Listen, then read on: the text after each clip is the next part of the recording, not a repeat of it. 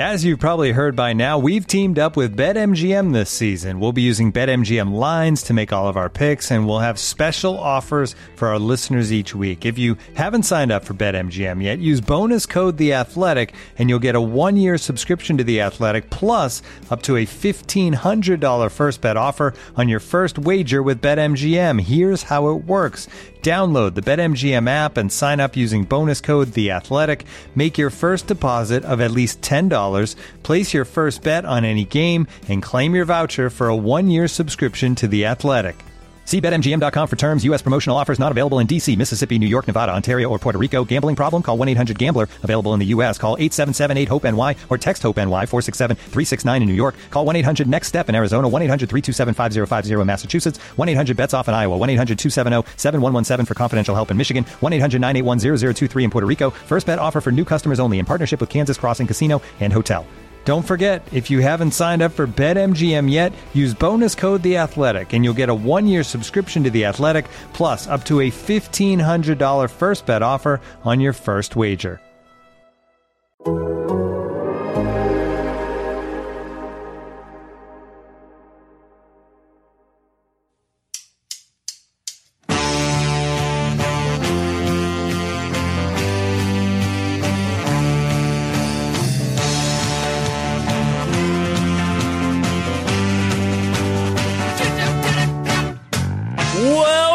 The Total Soccer Show. My name is Ryan Bailey, and today we are taking your questions and attempting to provide competent answers for them. Joining me to do so is a man who never wants to see Man United play in the fog at Selhurst Park ever again, Taylor Rockwell. I mean, it had a spooky vibe, so that was kind of fun. But yes, I, I don't really need to uh, see any sort of game like that ever again. No, thank you. I was quite excited to put that game on uh, on uh, Wednesday afternoon, Tate, and I put it on, and I don't often turn off a game, but that one Mm-hmm. I did. Is that the equivalent of walking out of a movie, like turning off a game for you? Yeah, I've only walked out of one movie ever. It was What Just Happened, featuring uh, Robert De Niro. The title was very uh, revealing of my feelings towards it. Uh, and uh, yeah, th- this was similar. I, I, I don't like to give up on things like that, but this was like, I've, you know, as you get older, the years get shorter. I don't, I don't have time for, for this fog game. No, thank you. I, I did the slow swivel in my chair because I had it like on in the background while I was doing work at my desk and I was watching the game and then slowly around halftime turned back to just working on things and had it on and did not look at the screen again really because I didn't need to because nothing really happened in that second half. There we go. Well, we'll all carry on with the rest of our lives and never mention that game again. And joining Taylor Sounds and good. I is a man who always comes up clutch like a Martin Braithwaite 95th minute goal. It's Joe Lowry. Hello, Ryan. Hello, Taylor. I am honored to have that introduction yet again. Ryan favors me in his intros, and I, I will always appreciate it. That's, that's true. I've gone negative with Taylor again. He doesn't want to watch a game, whereas, Don't whereas Joe is apologize. more like a Don't heroic apologize. comeback win. Yeah. Yeah. And, and to be fair, Ryan, what I thought you were going to do was go with the we won't talk about that game again and then introduce Joe using that game again. so really, I'm coming out on top here and I'm good with it. My therapist is going to hear all about this and uh, my, my relationship with you two. I'm sure at some point. That's fair. I look forward to meeting that person then being like, oh, you're Taylor. That's never a good thing. You never want to hear that. Oh dear, oh dear. So I've I've got a, a- sincere question, guys. But based on that Man United game, which I promise never to mention again, but I am doing it Mm-hmm. within mere seconds. Um, has this season actually been any good when you look at it on the wholesale? like, um, I'm, I'm, maybe I'm referring specifically to the Premier League here. If you look at, say, like the start of the season, we Yeah. had that Leeds 4-3 game, and was, I think even Fulham Arsenal was quite good on this opening day. And then you see all these nil-nils and this game like this. Like, is, is this season actually good? Will we actually remember any quality soccer from this season, Taylor? My answer to that is it will depend on how the rest of the season goes. While that's a very ba- boring answer, I have a specific reason for it. It's because I think a lot of the enthusiasm will be how the maybe top four rounds out. Because right now we have Leicester in third, West Ham in fourth, Chelsea, Liverpool, Tottenham all on the outside looking in. If that stays that way, then I think it's a very interesting season from that narrative perspective. But to your point, Ryan, don't really have much of a title race. Manchester United in second place don't really seem like they're inclined to make it a title race, even if they could. So I think with the nil-nil draws, it has been a bit of a lackluster season so far. Unless you're a City fan or a West Ham fan or a Leicester fan, then I'm sure you're pretty pumped. Probably Everton as well. Mm. But for the most part, yeah, it's not been the sort of like, oh, this team's on top. Now this team's on top sort of somersaults uh, extravaganza that we might have hoped for. Joe, do you have thoughts of one day regaling your grandchildren about the 2020-21 campaign? Uh, not necessarily, but I do think I do think there are some awesome talking points from this season, even if there's not a title race, which there's not, as you said, Taylor. But I mean, we do have teams in spots where I just didn't think they would be before the season started. West Ham in the top four. If the season ended today, they would be playing Champions League football next season, which is kind of kind of crazy, right? Aston Villa in in the top ten. Arsenal underneath Aston Villa in the table, and then you've got Brighton who can't, uh, who who couldn't hit the broadside of a barn right now and they're playing good soccer under Graham Potter. So there are these little takeaways, but yeah, I mean, obviously the season's going to look a lot worse if you just watch Manchester United versus Crystal Palace on repeat. So I'm not recommending that course of action for anyone. Uh, Joe, you, you, couldn't hit the broadside of a barn. I, I come from your uh, analysis and I stay for your homespun uh, catchphrases. I love it.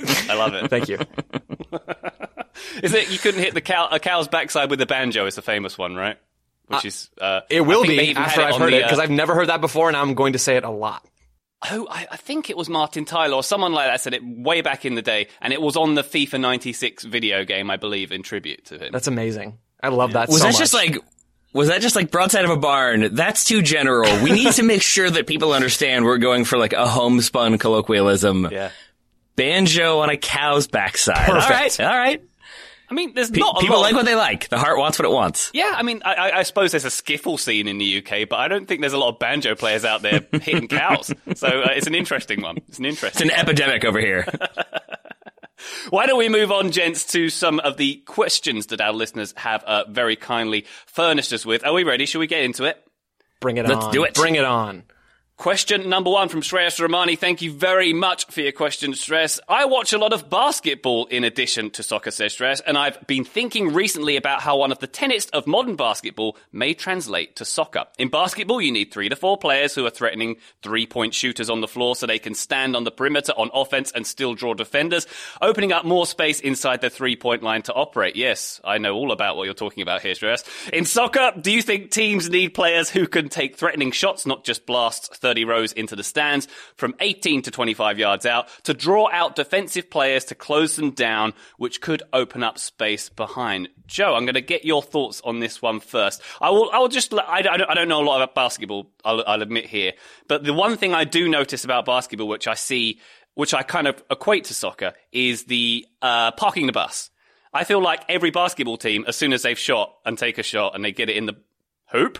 Um, they park the bus. They all sit back and they wait for the team to come back to them. Is that fair? Have I done a, have I done a correct analysis there, Joe? No, you have. One of the one of the principles in basketball is after you score, you have to get back, unless you're going to press or do something like that. Most often, especially in the NBA at high levels, you're gonna you're gonna track back to use that soccer terminology. Because if you don't, the other team's going to race up the ninety something feet and and get a layup. I mean, it's not rocket science at that point. So yeah, Ryan, you're spot on in basketball. Defensively, you want to get back quickly in transition. There are a lot of, of overlapping points between soccer and basketball. And I love this question from Shreyas because now in modern basketball, especially, it's a lot about analytics. And a lot of what analytics tells us is that three point shots, yes, are worth more than two point shots, but the efficiency at which players can shoot them now uh, makes them more valuable to take, even though you're going to be making them at a lower percentage than certain other shots on the floor. You want to be getting three point shots and you want to be getting layups. That's pretty much the deal here. Not a lot of in between in basketball right now. So the idea of having three or four guys who can stretch the floor, make the space bigger and force the defensive team to have to cover more ground in their half. I really am mixing my metaphors here for soccer and basketball, but that idea is the same. And so I think this is a really fun idea from Shreyas, and I love the basketball tie-in. But I think my answer to his actual question about whether teams need players who can take shots from outside the box, whether they need long shot specialists, I think my answer is no, but not because it's not a good idea, not because I don't think it's possible, but just because I don't think it's possible to have a long shot specialist in open play in soccer. Yeah, you can have Messi step up and take a free kick and get it on target with a wall six times out of 10, maybe. But man, can you get a player, even the greatest players in the world, in open play to be able to take a shot from 20 yards out, 25 yards out and get it on target every single time and force the defense to react to that. I honestly don't think that's possible or else we would have seen it by now. You're describing Tony Kroos, by the way. Close, but but I don't even think he would fall into this category. I don't think there's any player, Ronaldo, Tony Kroos, the best players you can imagine. I know you're being tongue in cheek here, Ryan, but I think that's that's kind of where I take issue with this question. Taylor, where do you fall? Am I am I way off? Um, not, no, I don't, I don't think so. I think going back to the initial like basketball, soccer, parking the bus conversation, I think like Ryan, you're onto something there. And then there are the teams that, that do play that high press system. When VCU made that run to the final four many years ago, it's because they were playing the havoc system, the high press system that was sort of innovative and new and it caused lots of problems. It was awesome. And I think that does, it, uh, it was, it was great to be here when it happened. Uh, but I think that does extend to soccer a little bit, just that if you have a team who are sort of going that route, who are trying to press and get in your face, it makes you uncomfortable. And to some extent, I think pressing done well allows teams that don't have the technical talent to then like basically it allows them to handle a team somewhat like Bayern Munich, for example. I think if you're going to press them and, and at least try to make them uncomfortable, you can make things difficult for them. And that extends to this question then that I think you can have great shooters from 30 yards out, but if if you sort of put them under pressure, if you do have somebody running at them, it's going to make them change the way they're shooting. It's going to make them change their run up. And I think the big difference to me would be that in basketball, you can't make that contact. You can't slam into them as you go to make to block the shot. Whereas in soccer, you really can, and and I think that's also part of it for me that you can't just have a person outside the box hovering there and they've got a little bit of a sort of like like a space around them that people can't get into, I think you're going to have the system set up like Burnley have where you can sort of block angles, eliminate like as clear shooting angles. And that's kind of all you have to do so that it does require a world class strike, uh, to beat you. And that world class strike is going to have to happen consistently. So I, I don't think it works as well in soccer as it does in basketball. I, um, I don't know about VCU getting to the final four, but I did enjoy the Vanderbilt cinematic universe, and uh, I've been watching Vandyvision as well on Disney Plus, which I very much enjoy. Um, so that's my contribution there. But one one thing I, I would note about basketball as well is the scoring. Um, is it arguable, guys, that scoring is less important in basketball to a certain extent because it happens so often? Mean, much much more often than other sports. You know, the, the score is racked up very very high in basketball. Is it does that therefore make it more important to have these uh, shoot, shooters from long distance who can get the threes? And um, you know, it, it, there's more moving parts required in a soccer game. Does that make sense at all, uh, Taylor? I mean, you're kind of asking the wrong person here because I think of the three of us, Joe knows the most about basketball. That said, I watched Shaq's expert analysis the other day and I watched Candace Parker look stupefied by what he was trying to say. So I feel like if Shaq can do it, I can too. uh, I think that it's probably like Maybe this answers your question, Ryan, and this is my interpretation of things. Joe, I welcome you to say you are totally wrong, Taylor, but I feel like there used to be a way of playing where you had your shooters, you had your big guys in the paint, and you could kind of vary it, and it was about the, the defensive side of the game and then like playing into your strengths on offense. And it seems like there's been a shift towards having a lot better shooters on the floor at any given moment, and, and it opens things up a bit more and there's just the idea that, yeah, if you've got a few accurate three point shooters, you're hitting threes every time the other score, other team is scoring twos and maybe at an occasional three. It's going to give you that advantage. I think that's probably the big difference there. If soccer gave you two goals if you shot from 25 yards out, Which it should. then maybe we have a bit more of a, like, an inclination or a desire to shoot from distance. Yeah. And that's a, that's a great point, Taylor, because there's no benefit in soccer from shooting further away. Yeah, there's benefit in terms of retweets and in terms of it going viral, but mm-hmm. there's no tangible score benefit to shooting from further away. If there was, I think we might be having a different conversation about the validity of what Shreyas is talking about, about taking long shots and, and kind of creating players or bringing in players who have that specific skill set. But because a tap in from one yard out is worth the exact same amount of points as a shot from 30 yards out that's well outside the box. I mean, there's just not a reason necessarily to focus on long shots, which are going to be far less efficient to score a goal. They're going to be far less likely to score than a shot from inside the box or especially from, you know, close inside the box. There's no point really in trying to focus more on that. I will say there are a couple of benefits I could think of to shooting to shooting long besides the mm-hmm. the fact that it's awesome when it when it actually works. If you take a long shot and you get it on target, because the ball is probably coming so fast at the goalkeeper, they're going to have to parry it away realistically, which means it could end up out of bounds as a corner kick going past that end line. And I think corner kicks are, are far more likely to result in a goal or at least a quality goal scoring opportunity than actually most open play attacks, whether you're shooting from inside the box or outside the box, or, or whether or not you're attacking in those areas, because there's no guarantees that your attack will end up in a shot at all. So a corner kick could result from a long shot, or you could theoretically draw the defense forward and slip a little through ball in behind, which is exactly what Shreyas is talking about. So I want to clarify, it is possible, and I do think it is possible. Mm-hmm. But then the problem is you do that two or three times and it's, it's in the film room. The, the team that you're playing next week knows what to look for. And then at that point, they're going to say, okay, guys, let's pack it in and not worry about closing down that long shot because it's not going to hurt us nearly as much as that through ball in behind is going to hurt us. So yeah, soccer is different, different than basketball because the, the point, you don't get extra points for shooting from further away. And I, I just think it's, it's difficult slash impossible to do this on a regular basis. Yeah, I think there's also like a, a, key thing there, Joe, that you hit upon, but is like worth saying, even if it makes me sound like Captain Obvious, is that when you do uh, get that three off, provided it hasn't been blocked, nobody else can touch it. Like it's gotta, it's gotta at least like hit the hit the rim right before you can go for the rebound. Whereas in soccer, you literally have a goaltender, whereas in basketball, goaltending is an offense, and you like are automatically awarded the points. So I think like that also limits the the effectiveness of that long long distance shooting. Joe, to your point about there being like times when it works. I think if the defense isn't set, or more specifically, the goalkeeper isn't set, and you can catch them out, that's the time to do it. And that's a thing that has long been the criticism of David De Gea, that he is not as good at getting his feet set when that long distance shot is taken quickly. And it's why he's sort of vulnerable to that type of shooting opportunity. It's why United, I think, do try to limit that to the extent they can. So I think there are times when you could play into that idea, but I think it's very much case by case as opposed to a broadly applicable strategy. Agreed. Good stuff. I think we nailed that question, gents. Thank you, Shreyas, for the question. Let's move on to one from Jackie Choi, who asks about referees. Referees run almost as much as players do. Uh, certainly more than some players, I could say. What happens if, when they get injured? Are there substitutes for the ref, or would an assistant referee take their place? I've got some thoughts on this. Uh, Joe, why don't you take a run first? So there can be ref substitutes. There can be a substitute for the ref. Uh, you can be replaced if you're that head ref by the fourth official. You can be replaced by an actual substitute official. It's not, it's not one of the four that you would see at a high level, but there can be extra referees appointed and just ready and waiting ready to come into the game depending on the competition. So yeah, at a very basic level, there, there definitely can be ref substitutes. Uh, Taylor? Yeah, I mean, I think yeah, J- Joe has said it there. I have been there for games in which the AR or the uh, the center official pulled a hammy or had some sort of injury or, or, even just sort of had enough of a cramping issue they couldn't continue, and that meant the fourth official came on.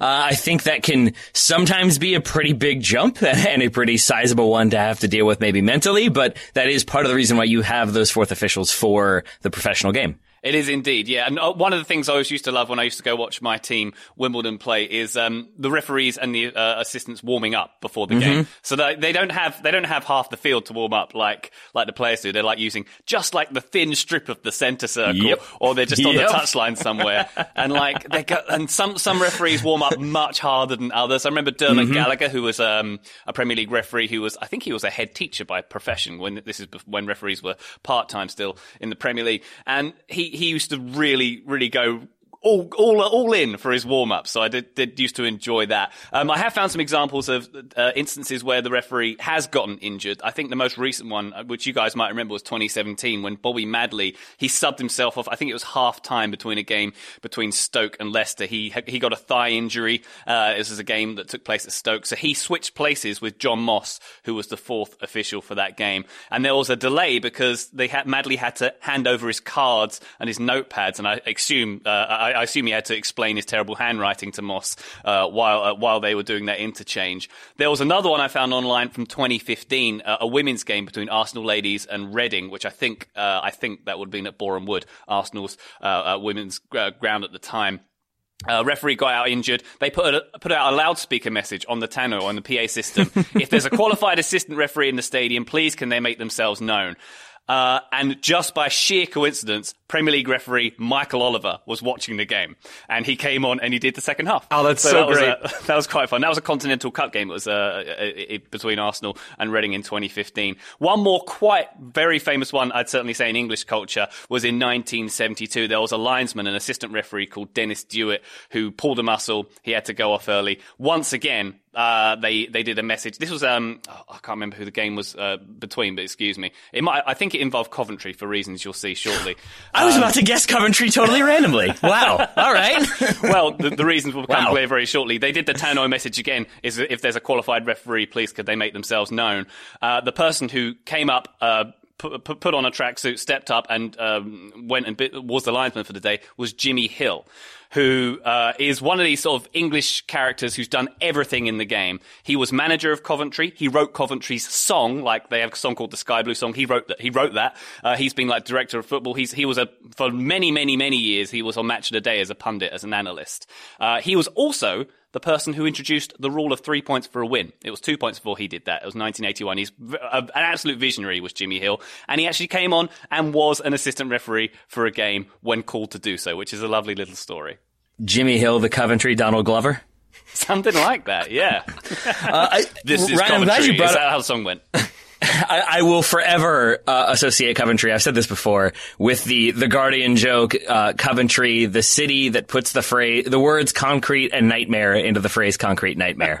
uh, but I'm glad you bring up some of those examples because, as I understand it, they will always, especially in professional games, always try to find a third official. They never want to go to the system of one referee has one half of the field and the other referee has the other. Uh, that you'll get in the amateur game sometimes if a ref doesn't show up can't really do that at the professional level, so they will do everything they can to have that that full trio.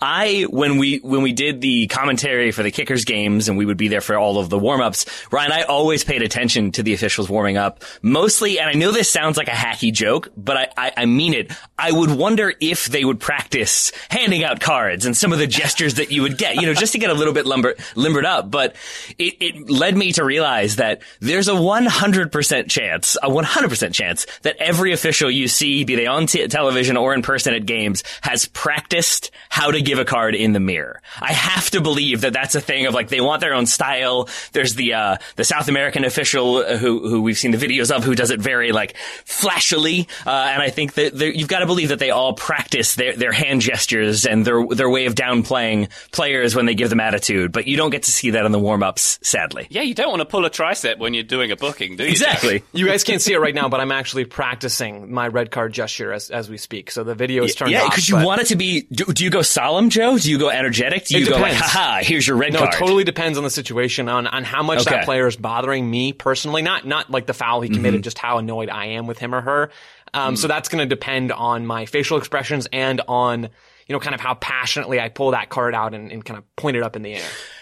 I'm glad you you you draw that distinction uh, because I do love like we saw it in the Sheffield game when they when there's the sort of VAR red card, the official gives the red, but it's that sort of like almost sheepish like I caught it on VAR, it I know it's harsh, but here's your red. But you're right, Joe. I love the ones that are almost, it may be one of my top five favorite things in soccer is the like spite red yeah. of like, oh, you are getting a red card and I'm going to enjoy giving it to you. Have fun. like that sort of, like you can almost see him being like, bye bye as the, as the red card comes out. That it was, makes um, me very, very happy. That was the exact style of red card that Steven Gerrard got this midweek. I don't know if you saw it. He got a red card for dissent. Mm-hmm. He got a yellow, then a red for some very fruity language aimed at the referee. Uh, and uh, the it, the red when he pulled it out the referee, it was like uh, someone giving you the middle finger in traffic, like very slowly raised, but like, yeah, you're getting this now. It was uh, it was quite an enjoyable moment. Oh, that's so um, good. The emotional red. One more interesting thing about referees getting injured. Lee Mason, uh, you may remember, had a bit of a nightmare situation in the Brighton West Brom game last weekend where he sort of blew the whistle and, uh, you know, uh, had to go to VAR oh, yeah, to see yeah, if yeah. he'd blown his own whistle. Had a bit of a disaster with the goal. Uh, he was supposed to be refereeing against Sheffield United Liverpool this coming Sunday. He's pulled out with an injury to his ego, perhaps. But, uh, yeah. it felt like a very fortunately timed injury for sure. yes, indeed. Yes, indeed. All right. Thank you, Jackie Choi, for that question. We're going to be back with many more after these messages. This episode is supported by Season 3 of FX's Welcome to Wrexham. Celebrity owners Rob McElhenney and Ryan Reynolds' small town Welsh football club has finally been promoted into League Two after 15 seasons in the National League. Dedicated staff and supporters celebrate the city's return to glory while bracing for the newfound challenges that come with being in a higher division. Will Wrexham AFC stand up to the challenges and rise again into League One?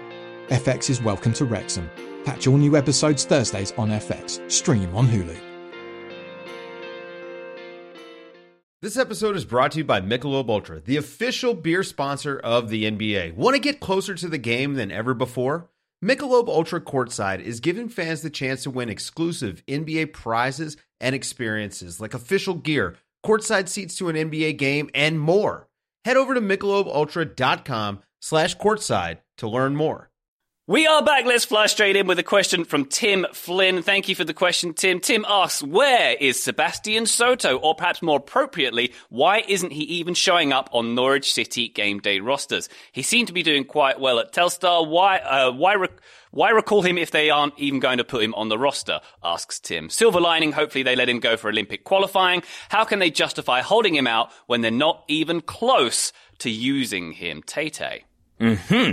Uh, I'll take the last part first. He has been included in the 31 player provisional roster, so uh, that will be happening. We we uh, assume. Uh, in terms of where he has been, he has been with their U23 team uh, fairly consistently. He had three straight starts for them between early February, mid February. Then he missed two games. I saw a quick quote that said he had some muscle problems that were keeping him out. May also have been with an eye towards that Olympic qualifying, but he has been with their U23s, and so the final part, uh, Joe, if you don't mind me continuing, No, is that okay, or do you want to answer that? No, one? you're Okay. good. Take it away. Um, I think basically the idea is that he was with Telstar because he wasn't going to get a work permit for the UK when they, uh, I guess, modify their rules a little bit because of Brexit, and he gets the caps with the US that he gets at the end of the year, uh, which Joe and I have talked about before that I don't remember. Uh, that allows him to then get the work permit. So then I think it's Norwich bringing him back because there's a chance he'll be with the senior team sooner rather than later, but I think they want to see how he does with the physicality, with their style of play,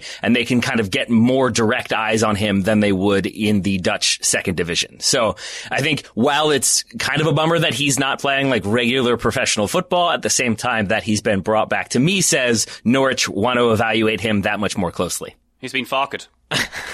Yes, yes, he has. He has indeed. I think it's a good thing, right? I think it's a good thing that I, I'll wait. I'll wait. Yeah, okay, we're No, good. we're good. I think it's a good thing that Norwich City brings him back in because the situation at Telstar, if things were going according to plan, was always going to be temporary. Taylor, you you kind of explained it well with that work permit situation. He didn't qualify for the work permit before he he was moving from Germany to the UK and he didn't qualify for that UK work permit then. So you go to the Netherlands, you get a couple of national team caps. Thank you, Greg Berhalter. And now you're good to make that move. And since then, yeah, Norwich uh, has or Soto's played a couple of games for their U23s in the Premier League Two Division Two. He's he's working his way back to fitness, but right now, Taylor, as you touched on, he's in Mexico. I assume he's in Mexico. I haven't seen an actual picture of him in Mexico, but I'm confused by this as well. That's why I kind of pulled out of that statement before. Is like I talked to Brian Sciaretta. He said, "Oh yeah, he's with the U.S." But I and I've seen the roster announced. I've seen like some players are reporting. I don't know if he's there. I'm not entirely sure who is there and who isn't. Yeah, and it, I guess we're splitting hairs here. Either way, he's involved in that pre-Olympic mm-hmm. qualifying training camp roster for Jason Kreis, and he's expected to be training down in Guadalajara as Jason Kreis and the rest of his staff figures out how to trim that roster from 28 players down to 30. It was 31. The three Atlanta United guys, Brooks Lennon, Miles Robinson, and George Correct, Bello yeah, aren't so- there. So it's going to be 28 down to 20. And I think odds are pretty good that Sebastian Soto is going to be a part of that final 20 man roster and maybe not the de facto starting number nine for that group. But if you're Norwich City, you want him to feature. You want him to go and play in Olympic qualifying. There's no reason for them to hold him back. I don't think they would ever want to do that because he can only raise his valuation by getting minutes at an international level. Yes, a youth U23 international level, but still certainly more eyes on that tournament for the United States roster and for Mexico's roster at least. More eyes there than there, you know, than there are on Norwich City's U23s in the Premier League 2 Division 2. So it's a it's a good spot for Soto right now. It is. It is, especially because that means he hasn't annoyed uh, Jason Kreis. Uh, we're sticking with the Olympic roster for a second. Yeah, uh, Joe, with those three Atlanta United players who he thought would be there, but then were not allowed to leave. Kreis was sort of like, I understand it. Like as a former MLS coach, I understand you got to do what you got to do. But then I think did have a few just little like uh, moments of annoyance, boy, like bubble up. He was asked then, like, would this uh, impact his decision making if they do qualify for the Olympics? He said, like, it, it might have to. Like, I, th- I think you can see him being frustrated there. I also enjoyed him being a little bit prickly about that number nine position you mentioned. It does seem like it will be Sebastian Soto. Uh, he was asked about why there was no uh, Jeremy Ebobisse on the roster. He said it's uh, that uh, Jeremy fits in as a number nine, uh, and we have two players we prefer. That would be Ricardo Pepi and Sebastian Soto. So I think it's safe to assume we will see Sebastian Soto playing for the U.S. in Olympic qualifiers. Uh, we won't see Efrain Alvarez, who was called in but is evidently still on the fence and would have had to file a one-time switch. But I think we still got a, a decently strong roster, mostly MLS players. I think part of that is pandemic related, part of that is travel restrictions. Uh, but I think overall, I, I feel somewhat confident. I would like Miles Robinson to be there, though. I have to admit. I'm kind of confused about the forward situation, about that striker mm-hmm. situation, mm-hmm. because Kreis said when talking about Ebobisse, you know, he's not on this, this 31 player slash 28 player roster because of a coach's decision. So, you know, yep. he made that call and he said, just like you said, there are two number nines that we like more. But there are three number nines on this roster right now. There's Ricardo Pepi. Yes. There's Sebastian Soto. Yes. But Jesus Ferreira is also on this roster. And so I don't know if I'm missing something, if I am just way off base here, but I've been confused ever since that quote came out because it, there are three guys. Yeah. And I, I just am totally baffled. And so I'm guessing all three are going to be on the roster because Ferreira can play out wide if needed. I don't think he's great at that spot, but he could. But I mean, Ferreira is a guy with the senior team right now who's in contention to be a regular featured player for 2021 in different competitions for the U.S. under Greg Berhalter. So maybe Ferreira is going to go with the senior. I, I have so many questions I, I do too. I think if you want to like read between the lines and I don't know, do like I, am definitely like saying opinion here, like and and conjecture is I guess the word I should look for. But maybe that means yeah, it's Ferreira playing out wide, and it's just going to be Pepi and Soto. Or the other possibility is like Kreis was maybe speaking too quickly, and what he meant was we have options at the like number nine target hold up uh, position, yeah, and be. that's Pepi and Soto. But then if we go false nine, maybe that's Ferreira. But either way, I guess he just felt like he wasn't going to be one of those, like a starter in either of those roles. So he went with the uh, the players he did. Yeah, and I, I feel bad for leaving Ryan in the corner for this question. So Ryan, we appreciate you. We know you're still there. Um, hang in there, buddy. I do think as kind of closing thoughts from me, or Taylor, we can talk about this for as long as you want, but uh, I think we should just keep going and see how long Ryan will wait before he hangs up. I don't really want to do that. Sorry, I just got back from making a cup of tea. What were you guys talking about? oh, nice, perfect, on brand. I guess my kind of big picture, macro, overarching takeaway from this roster mm-hmm. is this is a good group of players. Goalkeeper yep. is really the weakest spot on this roster. I think David Ochoa, if he's ever able to get healthy, is still a very talented young goalkeeper um, in that RSL system.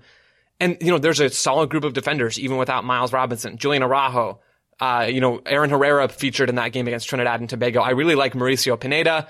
I like Sam Vines a lot. Taylor, I know you're with me on that one. In midfield, mm-hmm. you've got a lot of talent that won't all be on this roster. You've got Frankie Amaya in his trade demand situation in Major League Soccer. Cole Bassett. I mean, Andres Perea, who they just got to file that switch from Colombia to the men's national team in the United States. You've got other guys on this list. I'm not naming everybody. You have players that are even in contention with the senior group right now as well.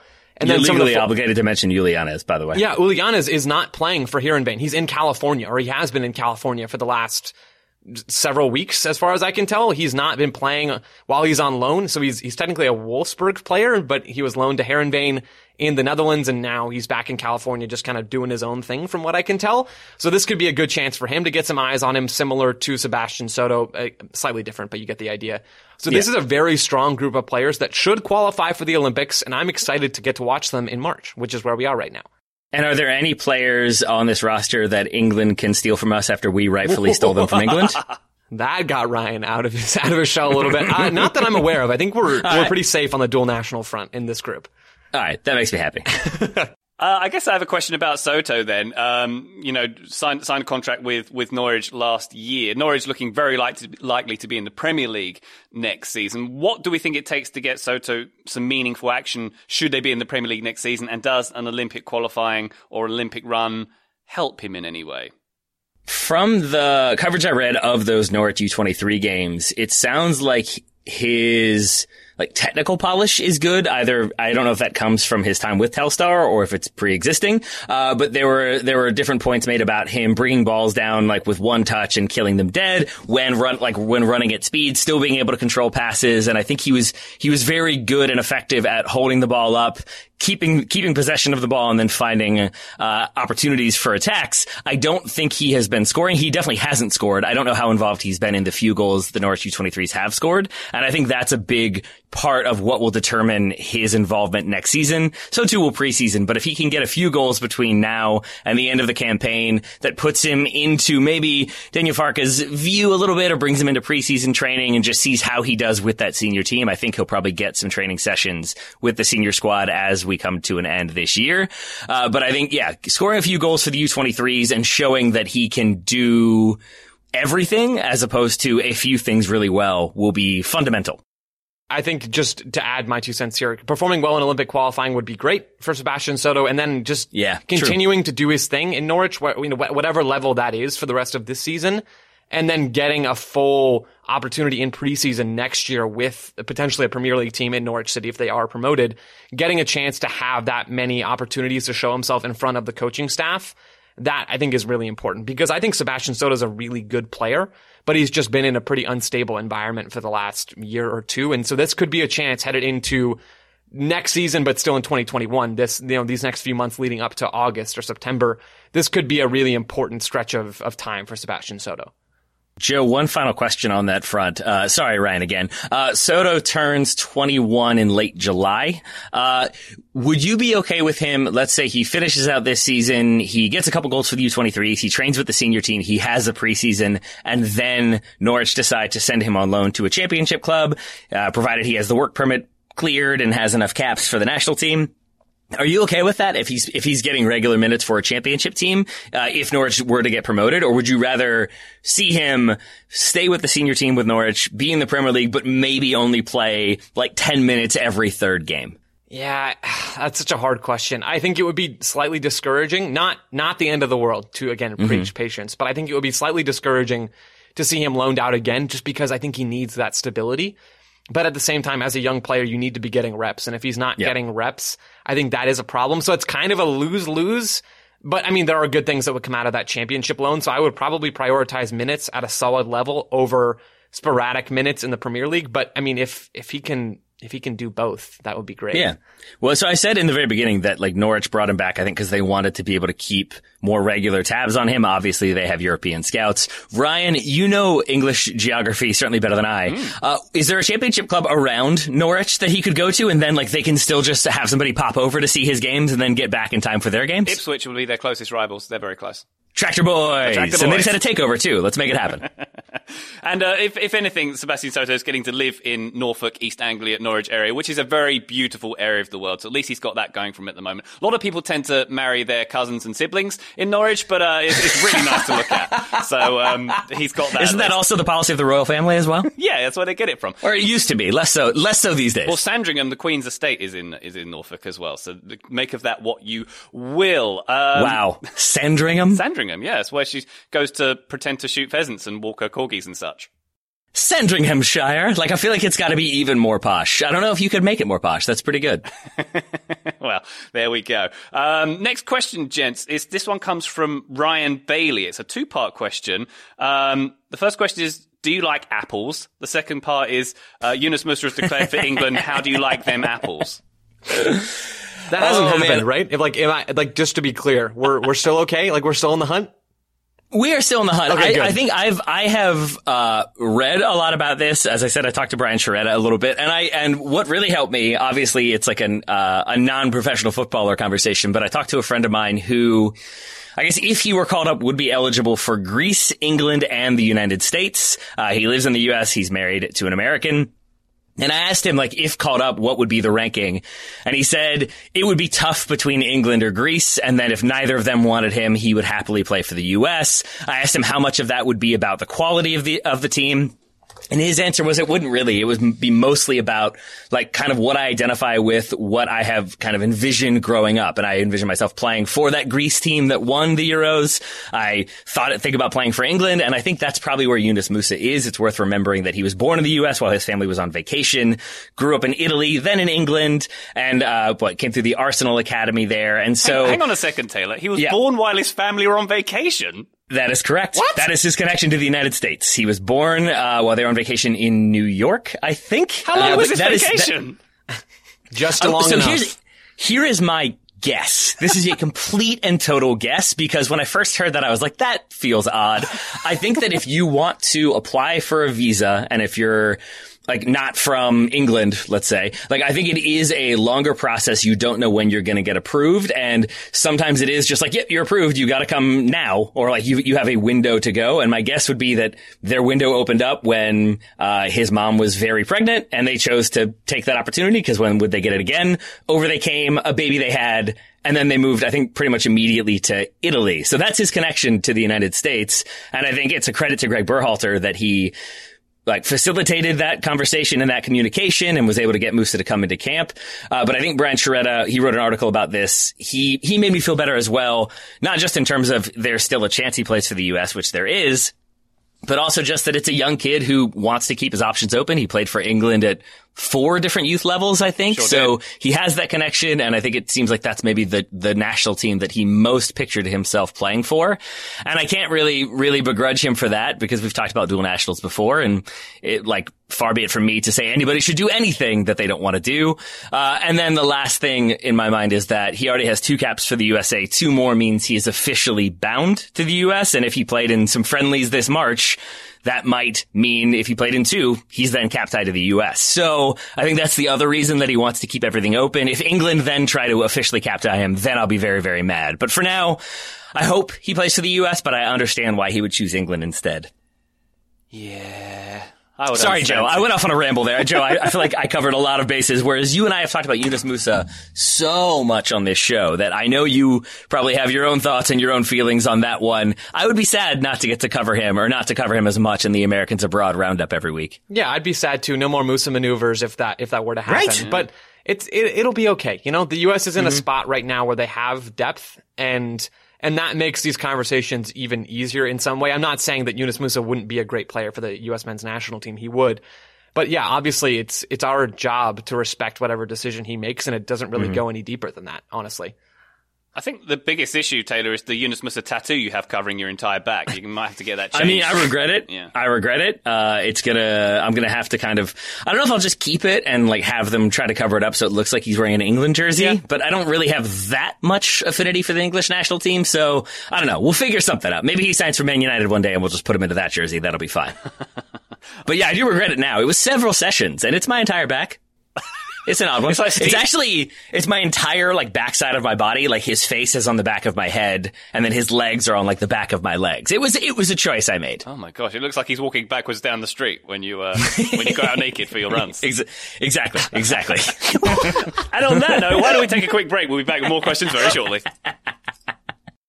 Looking for an assist with your credit card but can't get a hold of anyone? Luckily, with 24 7 US based live customer service from Discover, everyone has the option to talk to a real person anytime, day or night. Yep, you heard that right. You can talk to a real human in customer service at any time. Sounds like a real game changer if you ask us. Make the right call and get the service you deserve with Discover. Limitations apply. See terms at discover.com slash credit card. This episode is brought to you by Michelob Ultra, the official beer sponsor of the NBA. Want to get closer to the game than ever before? Michelob Ultra Courtside is giving fans the chance to win exclusive NBA prizes and experiences like official gear, courtside seats to an NBA game, and more. Head over to michelobultra.com slash courtside to learn more. We are back. Some more questions for you guys. This one's from Patrick Delaney. Patrick, thank you so much for the questions. What are some teams that were judged too quickly and have largely defied early season talking points, either in a good way or a bad way? I will open up the discussion with the one that immediately hmm. leapt to my mind, and it's a club that Joe mentioned earlier in this pod, West Ham, who, as Joe mentioned, currently sitting in the Champions League spaces. If you hark back to the start of the season, we had the West Ham fans basically an open revolt, which they've been in for, let's face it, quite a few years uh, since moving to the uh, Olympic Stadium, the Hammer Bowl, if you will. Um, we had a, a, team that hadn't really made any signings. They uh, they got Soucek and Coufal. I think Soucek just uh, confirming his or, or, making his loan permanent. Haller sold off to Haller sold off to Ajax it was a pretty bad situation, and David Moyes at the helm, who wasn't, uh, shall we say, the most fashionable appointment uh, that, that West Ham oh, made. Oh no, there. no, apparently not. Apparently, does not. he have a reputation? I mean, it's very different these know. days because he's obviously the, the, don these days. But uh, um, that would be the team for me who have absolutely defied expectation from this early season. Uh, Joe, any anyone else to add to that list? I have a few different options here. And it's hard because I have the memory of a goldfish, as I said on Tuesday's show. And so even for some reason, we, weirdly, we all do these days, Joe. Like, Don't like worry. trying to go back to the beginning of the season and remember what on earth was happening besides a few big things is really difficult for me. So I did some research and I did some, some deep remembering in a meditative state. And so I've got, I've got a, a couple here. This one's a little bit harsh. But Real Sociedad were top of La Liga after 10 games. And I'm taking, I guess, the negative side of Patrick's question here. They were on top of La Liga and now they're fifth. So not a huge drop, but the conversations around the team at that time, from what I heard, were were so so much fun. It's this young team with so many academy players on their first team squad, more than any other team in La Liga. Their coach had them playing this this really enjoyable style, and this is still largely true now under Alguacil. Like this is all still the case. He's a former youth academy coach for Sociedad. He rose through the ranks. They have David Silva. They have Oyarzabal. They have Alexander Isak. I mean, they have a lot of talented players and they're still having a great season. But that little dip from, from leading the league over the likes of FC Barcelona, Real Madrid, Atletico Madrid, Sevilla, all of these, these much bigger teams historically.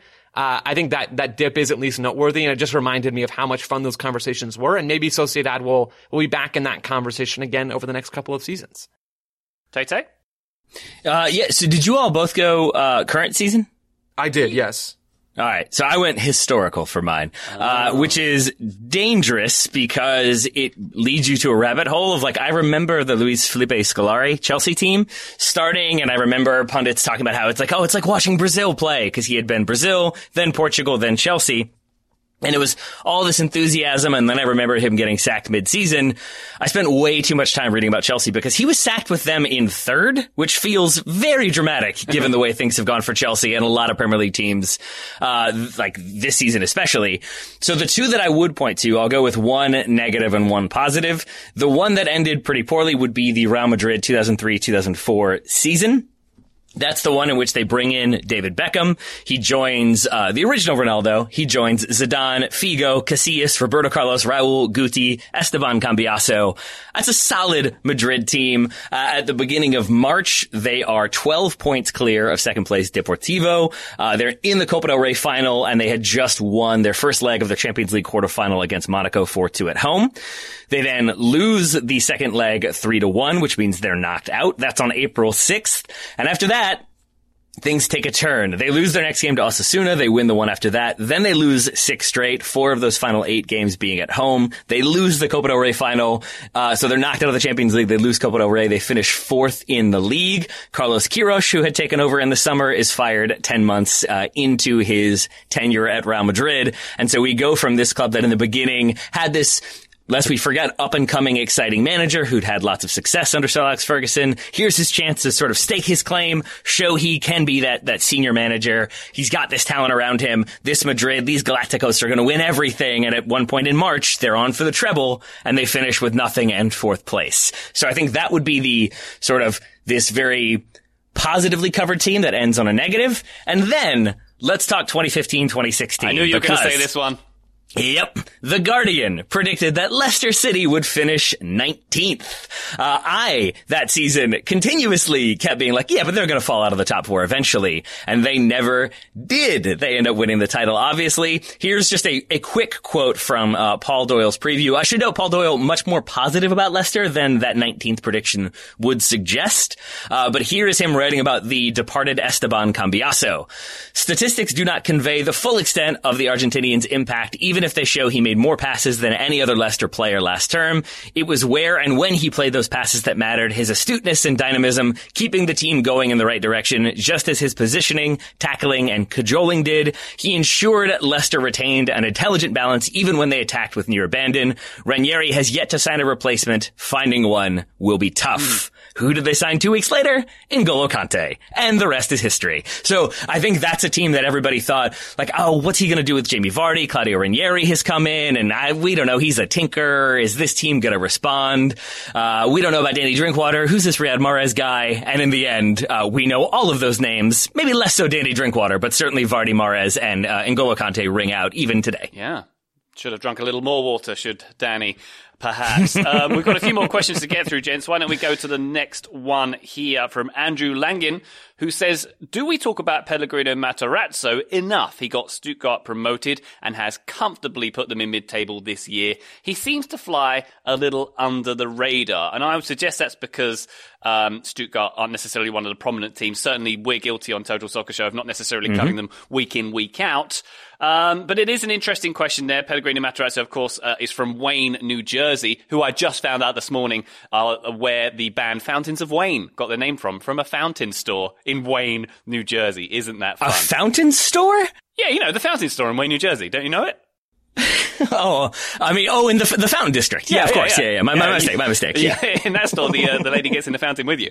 Um, so we went deep there on the Simpsons uh, quote, uh, but also from Wayne, New Jersey, Greg Olsen, the Panthers tight end, and Queen Latifah. I missed your reference the first time. I love you, Ryan, so much. All right. Anyway, sorry. Hank Scorpio is the best Simpsons character not not named Simpson. That's just a fact. It's just a that fact. That true. anyway, we're going off. We're going off piece a little bit. Matarazzo, does he get uh, the credit he deserves, Taylor?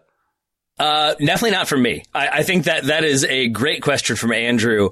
Uh, like, as an example, his team were sort of responsible, like the final nail in the coffin for the Schalke purge this past weekend. I did not mention that when I talked to Manuel Veth yesterday. We didn't even talk about Stuttgart. And what I learned in researching this, three different opposition managers have been dis- dismissed the day after losing to Stuttgart. Uh, Achim Beierlorzer at Mainz, uh, Lucien Favre at Borussia Dortmund, and now Christian Gross at Schalke. I mean, Pellegrino Matarazzo is ending careers, uh, so much so that he himself has not. He signed uh, a contract extension. His club are currently 10th. I can talk a lot more about uh, and Stuttgart, but I think it's a great question because he is doing an amazing job with a Stuttgart team that are very unheralded to Ryan's point. And we inevitably end up talking more about Jesse Marsch. I think because the Salzburg to the Bundesliga pipeline has been established, we sort of know that's a thing that can happen at any given moment. I don't think Pellegrino Matarazzo will leave Stuttgart anytime soon. Uh, and I think that's probably good because he's got them playing really well. Yeah, I went through and looked at the numbers on Stuttgart so I could have a better idea of how this team plays. And this season they play mostly out of a three at the back shape, either a 3-4-3, which is what they've been using recently, or a 3-5-2, which is what they used earlier on in the year. They'll keep mm-hmm. the ball a decent amount. They play the second fewest long balls in the league, so they're not this, you know, super direct Werder Bremen, Schalke. Those are my two go-tos for bad soccer in the Bundesliga. Sorry, everybody. Yep. But they're not in that mold. They actually play with the ball at times. They have the third most goals and the third most expected goals in the Bundesliga, behind only Bayern Munich and Borussia Dortmund. I'm going to say that one more time. They have the third most goals and expected goals mm-hmm. in the mm-hmm. Bundesliga behind Bayern Munich and Dortmund. This is a newly promoted team. Yes, uh, still a, a big team, relatively speaking, in Germany. But the fact that they're competing with some of the best teams, and Bayern's way out in front in this, in both of those metrics, by the way. But the fact that they're in the top three in terms of their offensive output, that is, that is incredible. They've given up 35 goals, which is pretty much in the middle of the league this year. They press high up the field at times. They're one of the more active pressing teams in the Bundesliga, not the most, but they play good soccer under Matarazzo, and I think he absolutely deserves credit for the work he's doing with this team right now. I agree. And I think the, the thing there, Joe, that you talked about is like what they're doing both from the attacking standpoint and from a defensive standpoint with the press and the shape. It's essentially what they did when they were in the Zwei Bundesliga last season. And how often do we see, looking at the Premier League, a team that had a ton of success in the championship, yeah. who played a certain way, attacking free flowing football, come up and they decide to do the same thing, looking in your direction, Fulham, and then they get blitzed. Yeah. And it's crazy to see Stuttgart do the same things that they were doing, but do them very, very effectively. Um, And you're right, Joe, that this is a club that though they've been relegated and haven't had as much success recently, they're a big club who could be even bigger. I didn't realize, I looked at their, like their, their budget to see what their sort of transfer expenditures usually were. Did not realize that in the last like four seasons, they have sold Timo Werner, Benjamin Pavard, uh, Ozan Kabak, Antonio Rudiger, and Filip Kostic. Like that's a solid team of players that they have gotten rid of because of financial issues and, uh, some on-field issues as well. So I guess the idea would be that Pellegrino Matarazzo, whose name is super fun to say, stays there long term, develops young players, brings them through, doesn't have to sell them, and then we have an American winning the Bundesliga. Feels like it's a nailed on certainty. I'm here for it. There is one guy who I think could join that list of players that have been sold on. A 22 year old Argentine attacker, Nicolas Gonzalez, who leads the team in expected Yeah. goals. He's been a good player for them, playing in a couple different attacking spots depending on their shape. Not a, not a player that I was very familiar with before this, but now I will be having that name in the back of my head whenever, the back of my mind. The back of my head doesn't really do me a whole lot of good, but I'll have that name in the back of my mind whenever I watch Stuttgart and whenever I watch Matarazzo for the rest of this year and hopefully beyond that for as long as Gonzalez is actually with this squad. You want to know how you keep him in the back of your head, Joe? Please. Tattoo. Get that Yunus Musah tattoo like I got. then he's there forever. Yeah, no, definitely, for sure, for sure, for sure. I'll do that. Yep. I mean, then you'd have a, a random Argentine player and I'd have a random English player, it seems. Yeah, let's. Uh, man, okay. I want to be clear. Like Yunus Musah is still very much up for grabs. You know, like Yeah, he is. Don't He don't is. don't change that tattoo just yet, Taylor. I will, I will not. I will not. I think I just, I was sort of, when I saw that news, I was like, I, I, the English press are liars. That's not true. And I think I so like emotionally overreacted that I had to calm myself down a little bit and try to see different angles. It'll but be you're okay. right, Joe. He could still p- play for us. It'll and be I hope he does. It'll be Keep okay. telling yourselves that, Okay. gents. Keep telling yourselves that. Um, thank you, Andrew Landry, for the question, and thank you, Tyler and Joe, for the German update there. Um, You're welcome. couple, a couple more. Robert Cordova asks, "What random soccer player or soccer moment lives in your head rent free?" I would like to open the floor with a couple of suggestions from myself. Uh, Please. the Euro '96 penalty shootout, England against Germany, one of the sort of formative awakenings in my soccer journey, which of course Gareth Southgate missed the penalty in, and uh, meant that you know it's it didn't come home that uh, summer, and it hasn't since. Uh, from that era as well, the player who lived in my head rent free the most was David Ginola, uh, who was played at Tottenham and Newcastle. I'm thinking specifically Tottenham era. I always viewed him as the player who brought diving to the Premier League. It's not necessarily true. Jurgen Klinsmann was uh, with with Tottenham for uh, at a relatively relatively similar period, and he used to celebrate by doing a dive celebration cheekily. But David Ginola was the player who was unashamedly, incredibly talented at the ball. He had this sort of touch that no one else in the league really had, but would flop over at any moment. That that always used to get me, and that was when people didn't really dive back then. And I realised those two references I've made were probably when Joe here wasn't even born, which is uh, um, um, troubling for me. Um, more recently, I would say the, the the moment that lives rent free in my head is. I think it's injuries, uh, bad injuries I see on the field. And the one that I always think of is Petr Cech's injury and John Terry's injury when it was Abou Diaby who kicked him in the head in the League Cup final. I'm going to say 2007ish, somewhere around there. But it was when John Terry was out cold.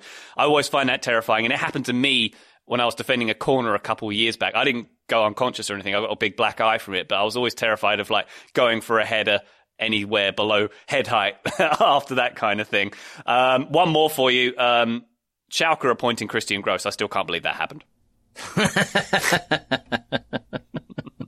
That's fair. That's fair. Joe, what about you? I just have a couple, and they're both related to the exact same moment in time. Taylor, I'm guessing you might be able to guess what it is. Ryan, you might even be able to guess. Uh, October 2017. Christian Pulisic Nope. crying after the U.S. lose Nope. to Trinidad and Tobago, missed the No, World. Cup. Just that that picture. It, it's honestly more the picture than it is the moment because watching that game, there were so many things happening, both kind of in my head and also on TV, that I guess I wasn't as hyper focused on that image of Christian Pulisic crying. But then, just I mean, you can look up Christian Pulisic crying, and it's going to come up all over the internet. That that image of him just sitting there after having mm-hmm. sobbed. And so that one's big for me. And then to go right along with that, Roman Torres' goal to beat Costa Rica on that same night in 2017, it's 1-1 in the 88th minute. Roman Torres is high up the field playing as a striker because Panama need to win that game. They need that game winner to have any chance of qualifying for the World Cup. Panama play a long ball out of their own half. I think Luis Tejada is the player who gets ahead on it, flicks it forward to Torres, who runs onto it beautifully, bodies a Costa Rican defender and scores with his first touch with his right foot. It's an awesome goal. It's an incredible goal. You almost get chills watching it for Panama. But then you kind of have to remember, I kind of have to remember, like that was, it was very much a factor in why the U.S. were not able to qualify for that World Cup. And there are so many other things that go along with that. But an incredible moment for Panama that almost gives you goosebumps. And then also just a, a really unfortunate moment that lives in my head rent free. The thing, uh, I have a Couva one, uh, the U.S. failing to qualify for the World Cup one as well. The thing that always like puts me in the worst mood is like, you know, when like your cable goes out or something stops working and there's that a momentary frustration of like, but it's supposed to be working. And then there's that feeling of like, well, somebody has to be held accountable and I have no idea who will be. And like, or like when Amazon marks your package is delivered and then you go to open the door and it's not there. And you're like, how do I deal with this? Somebody, oh no, they're going to think I'm lying. Like it's, it's that momentary panic of like, nothing's going to work. Things aren't going to change. And what stands out to me from that one is the Sunil Gulati quote afterwards about you don't make wholesale changes just because the ball like was two inches wide or something. And it just felt like in that moment, like, oh, we're not going to learn anything from this. And I think that was the part that really lived in my head and is what I think about uh, in relation to that loss, just because in that moment I felt like, oh, we're just going to keep Bruce Arena. Nothing's going to change. Sunil Gulati will be there and we're just going to keep doing the same stuff. And here we are. Things are very different. So that's maybe one that lives in there negatively, but in a positive way. Joe, do you know how to uh, insert bleeps into the show since you're editing? Uh, I don't, but I, I think I could learn. Then I'll just say Torsten Frings, and I won't add the uh, the middle name that I was going to insert for him. Uh, but Torsten Frings and his handball in the 2002 World Cup. Like it's it, it's probably really, and this is definitely me rationalizing Ryan before you say it. Like to some extent, it's better for the United States to go out due to like an injustice, quote unquote, rather than getting blitzed in a semifinal or something like that. So maybe it was for the better to have a villain for forever, but Torsten Frings, I often think about what might have been. And then from players that terrified me, uh, Didier Drogba, when he was playing for Chelsea and just like felt like he could score at any given moment from any position on the field. Uh, that was one that I was kind of always terrified anytime United were playing Chelsea. The biggest one, I love Nemanja Vidic. I uh, like he was one of my favorite players when he was playing. He remains one of my favorite Manchester United players. But seeing this consummate defender who was a wall of stability go to pieces every time he played Fernando Torres was not my favorite thing. And that was one that also, like, Fernando Torres specifically for Liverpool, I think he, I think Vidic gets like four red cards in different Liverpool games. There's the game when they lose four to one and he just cannot handle Fernando Torres. And I remember just always having this fear of, of Fernando Torres as a result because of what he did to Nemanja Vidic. So those are my, my four players or people who continue to exist inside my brain. Oh, I'm sorry to hear that. I hope they start paying some rent at some point, Tate. Let's hope so. I can say rent they can afford it. All of those people can afford it. I'm sure. Yo, I'm to pick. I don't know. Actually, I don't know about Torsten Frings. I don't know how his situation is. I'll pick you up on one thing. Did you say it's better to go out quietly in a tournament than to blaze out in like a big semi-final or something? Is that what you were saying?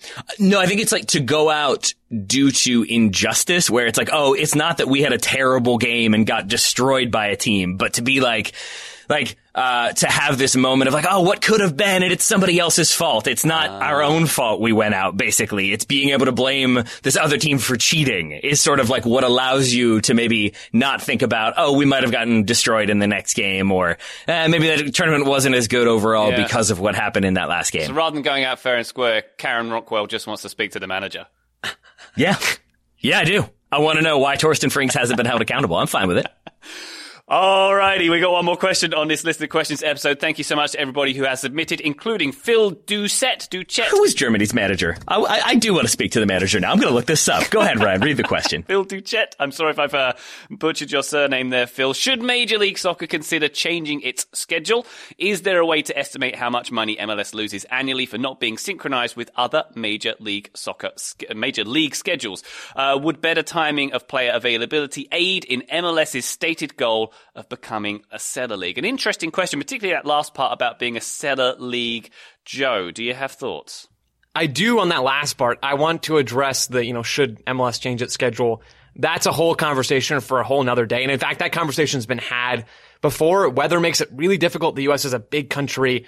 All of those factors make this really hard. Like I don't, I don't really want to play soccer in Minnesota in February. Thank you. I mean, I don't, I don't think anybody Yep. does. I'm not even That's sure. literally what I wrote down. I'm not sure it's possible. So like that's just a whole nother can of worms. But I, Ryan, I like Yeah. how you highlighted that. That last question: Would better timing of, of player availability help MLS become more of a selling league? And I think the answer is absolutely yes. If Major League Soccer was ever able to find a way to align themselves with top leagues in Europe, that would be a big deal for their ability to sell players and move them on to the next level and become that selling league that Don Garber wants them to be. For context, Major League, Soc- Major League Soccer season runs from March or April this year to November or December. European leagues run from August or September kind of to May. So those are the rough sketches here. So when European teams are trying to buy players before their season starts in kind of in the fall or in the summer, then Major League Soccer has just a couple months left in their season. Teams are pushing for the playoffs. Teams are pushing for the supporters shield. They don't want to sell their players. LAFC doesn't want to sell Diego Rossi, one of the best young players in the league, to Fiorentina, to Serie A, to La Liga. I mean, to wherever. They don't want to sell him with two months left in their season. That's so inconvenient for them. If Major League Soccer was somehow able to align with Europe and sell their players in that big summer window at the same time instead of having to rely on that January transfer window as kind of their main main way to get rid of players, I think that would be a big boost for teams like LAFC who have the resources to go out there and, and sign capable players to replace the players they sell on. But just the timing of that makes it really challenging right now. Hmm. Taylor, thoughts? Uh, I agree with Joe that I, I think it, it's it's too much of a challenge in terms of obviously conflicts with other sports as well as weather and the size of the United States factoring into things.